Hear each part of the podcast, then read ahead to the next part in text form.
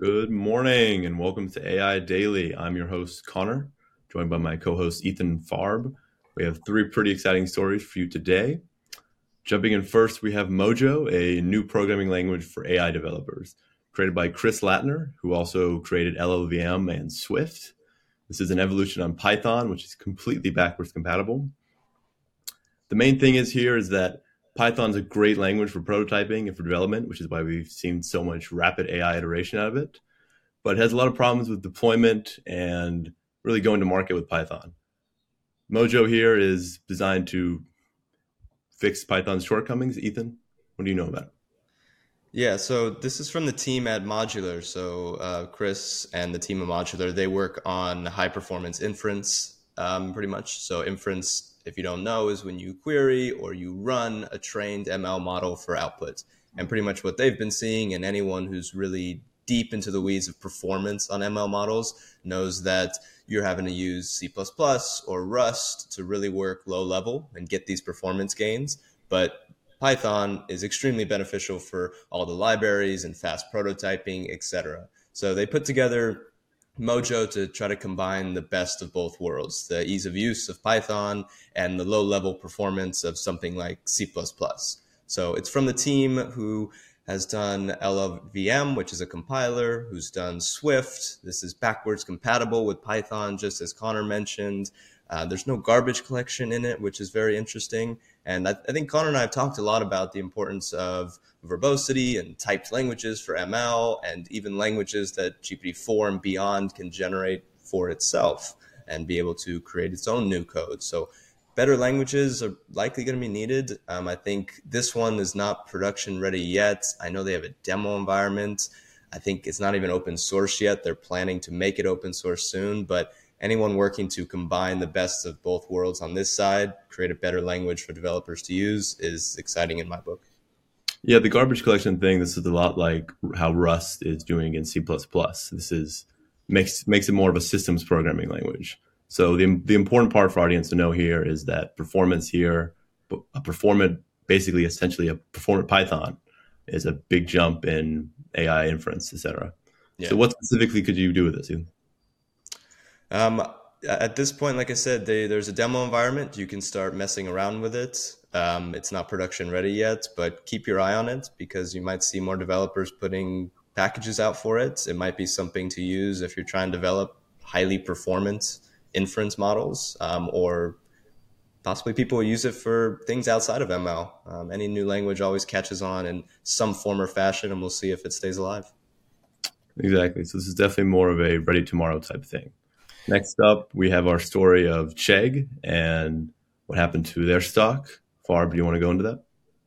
Uh, sure. Yeah. Just on the on the previous story, a it's interesting to see that you know how many decades in C is still you know a high performance language and the way you need to you know get on the metal of what you're using uh, whether it's you know swift or python you know we're still living in a world where humans are writing software. We'll see how long that lasts. Uh, I don't think the AIs will need you know uh, easy to use languages like Python to uh, run on the processors. So this one's interesting. I want to keep an eye on this because I, am not sure if things solutions like this will be needed in a, a few years when you don't need to sort of come up with solutions that are fast and easy for devs. I mean, you'll probably get there. One of the uh, things that people forget is that when everything becomes easier, you just tend to do more things. So it's not like devs are going to likely disappear, but they're going to be able to do more. So will they be writing in Python and Mojo in a few years? Uh,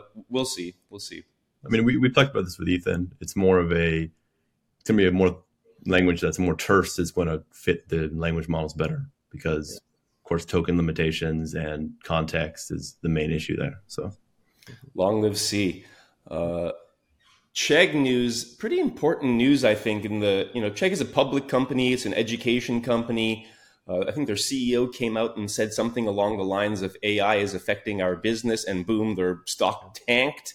Um, you know, yesterday um, uh, we talked about uh, IBM uh, announcing a whole bunch of uh, news around not hiring folks. So we see public companies are already being impacted pretty deeply uh, by the changes in AI, you know, uh, firing potentially thousands of people, not hiring potentially thousands of people, stock prices tanking. If you uh, thought AI and ML was going to affect the world, you're correct, and if you didn't, you you're already wrong. So we'll see how much further their uh, stock price drops if it does. Uh, you think he could have came out with news around how they're going to be taking advantage of AI to uh, continue to spur the business on uh, was an interesting piece of news from the CEO. I, I was kind of confused as to why they came out that way. Yeah. Ethan, any thoughts?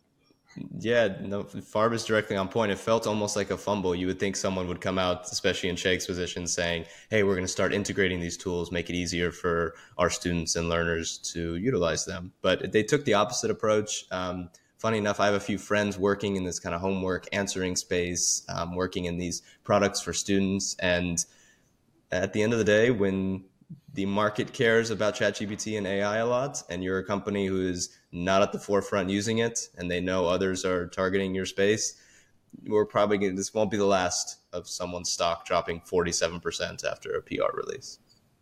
So, what specifically could you do with this? It sounds like kind of a mark of vulnerability for Chegg. out of Chegg. yeah, back Chegg really is the is the what you could do with this. Uh, ready today, tomorrow. I think it's kind of Chegg looks ready to have their stock drop today. So, yeah, mm-hmm. unfortunately for them, this is happening now. yeah. Okay, well, on to our third story. We have Mosaic ML. They recently announced that they trained Stable Diffusion for only fifty thousand dollars uh, originally, it was trained for six hundred thousand dollars. That's a twelve x reduction. It's a pretty interesting story. Ethan, thoughts here? Uh, yeah, they they released the entire technical details, which we'll put into the show notes. But at the end of the day, they were able to train a Stable Diffusion 2.0 level model for under fifty thousand. Um, so we're looking at cheaper, faster training. And if you want something that's a custom model and you're a startup or a smaller business, these things are beginning to be more available to you now. Of course, you need to put together training data, etc. But when the cost of training is quickly plummeting on some of these important models, just means more access for everyone, more new use cases, better products, better experiences, more companies in the fold. So it's cool. Yeah, Mosaic imagine that these guys are, you know, you have to imagine that OpenAI and everybody else wants to reduce prices dramatically as well. Uh, yeah. Is that enough of an angle for these these folks to you know compete directly and, and, and be a big player? We'll see, but it is uh, definitely the angle they're taking. They want to let people do this uh, privately. That was another you know sort of important angle that they have, uh, and far more cheaply and more affordably than than it's been available so far. So it's kind of an arms race, right? Uh, OpenAI wants this to be cheaper for you. They're going to want it to be private for you. Everybody's going to want these things, and mm-hmm. but it is cool. They are rather ambitious with what they're doing, and it's great to see. Yeah, yeah. Their big innovations have been data streaming and how they train the models with the vast amounts of data that they need. Uh, they did announce that apparently they have some new LLM training that they're going to announce there this week, so we may cover that if it's interesting enough. Um, but very interesting Mosaic ML decreasing model cost by a lot. So fantastic. Fantastic indeed. Well, uh, is this ready tomorrow, today, down the road? Farb? Um, the, it's all on GitHub. So I believe you can, if you want to take a stab at making your own training data and doing a training run for under 50 grand, go at it. Okay. Well, three great stories we had today. We had Mojo out of the modular team, we had Chegg Stock have a pretty big hit based off the CEO announcing trouble with AI. And then we have Mosaic ML, of course, as we just talked about. So what we're seeing slash using, Farb, what have you been seeing? Uh, you know, there was some big news around uh, Pi, this new uh, AI that um, that folks are trying out. Uh, I, I tried it out. I know Ethan's a little bit more maybe bullish on it, but uh, you know, it seemed pretty basic. It was interesting. I read an interview with the CEO uh, about how the current version is supposed to just be something you chat with. He talked about all the things that it doesn't do uh, and how it might do things someday. Uh, it, it, was a bit of an odd release if you if you asked me. I don't know, Ethan. Maybe your views on it are different. I mean, they had they had a beautiful UI attached. They had nice. voices attached to it. Yeah. It is multi-platform. They've raised a lot of money, and I think people are putting a lot of pressure on them because of that. But the product itself, I used it. I enjoyed it. I'm not sure what else you want to expect. Um, as does it get you excited though? I mean, it did. It did. It really did. I, you get to see something. You can text it. You can use it on their site. They had voices. It was just a very clean experience. Um, and okay, you like the user experience yeah. angle that that they took that they took on it. And, Why do you think their CEO came out and was you know so forward about all the things it doesn't do? I guess why is that an angle that you think he decided to take? It's a good question. Um, I think possibly to continue the hype buildup of what they want to do or plan to do, or also to kind of minimize the impact of people really attacking them. Once again, they raised a lot of money, so people have extremely high expectations for what they're going to drop. But as a MVP and a first product, even the outputs I enjoyed. I thought it was a good product. Didn't mean to steal your story there. Yeah, it's okay. I was also seeing, I continue to see more and more uh, music AI on my TikTok feed, uh, like Ariana Grande singing Diamonds or Rihanna singing X, and they're getting really, really good. They've completely filled up my TikTok feed. I don't know if y'all seen them, but it's been fun. Have you seen anything from the Grimes stuff? Has, has anybody uh, made any Grimes music yet?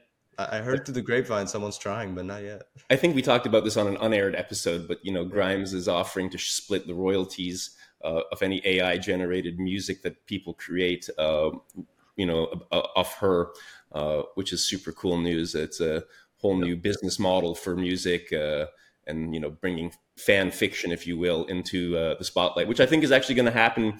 Uh, everywhere, whether it's books, which fan fiction has been, you know, pretty big for a long time. Uh, but now music, I think movies and TV shows. Uh, I think we're going to see, uh, you know, social media in some ways may pale in comparison to the you know scale that fan fiction is going to get to in entertainment. Absolutely. Yeah, for Grimes, we did see someone's doing a ten thousand dollar hackathon. That's what we talked about in that episode. Um, nice. Grimes was like, "Wow, well, good luck to whoever wins this." So, best of luck to you. Best Grimes. of luck to whoever makes a good song that I best get. Best of luck to her. I think is yeah. is probably her angle. Yeah. Yeah. Yeah. yeah. Uh, from what I've seen, I saw someone made segment anything Nerf. They combine Nerfs that have been pretty crazy for the past year or so, and then recently have been a lot of, in a lot of press with segment anything, something else we covered on an unaired episode.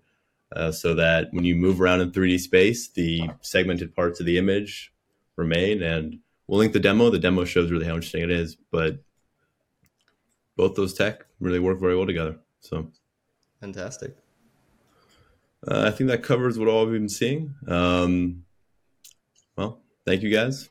Thanks everyone. Thank you. See everyone tomorrow. Peace. Thank you.